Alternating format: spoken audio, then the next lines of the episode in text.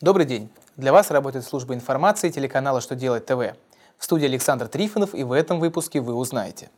Какой код указывать в декларации по НДС при реализации макулатуры? Какие изменения произошли в арбитражно-процессуальном кодексе?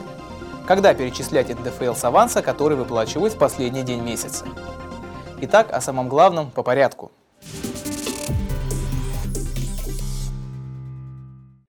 С 1 октября 2016 года реализация макулатуры и племенного скота освобождены от НДС, но коды таких операций для заполнения седьмого раздела декларации по налогу на добавленную стоимость пока не утверждены.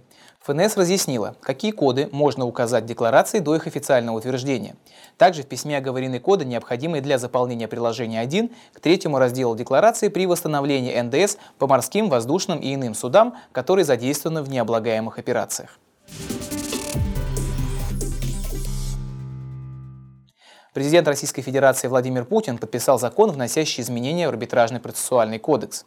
Согласно принятым изменениям, арбитражные суды смогут отказывать в принятии заявлений.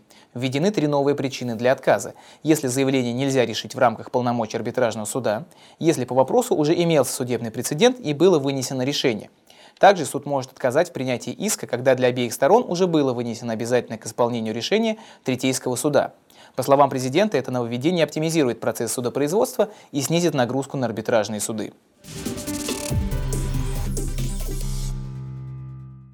Минфин разъяснил сроки удержания налога на доходы физических лиц в случаях, когда зарплата выплачивается дважды в месяц. Согласно общим правилам, если выплату заработка делят на две части, удержать НДФЛ следует при расчете зарплаты по итогам месяца.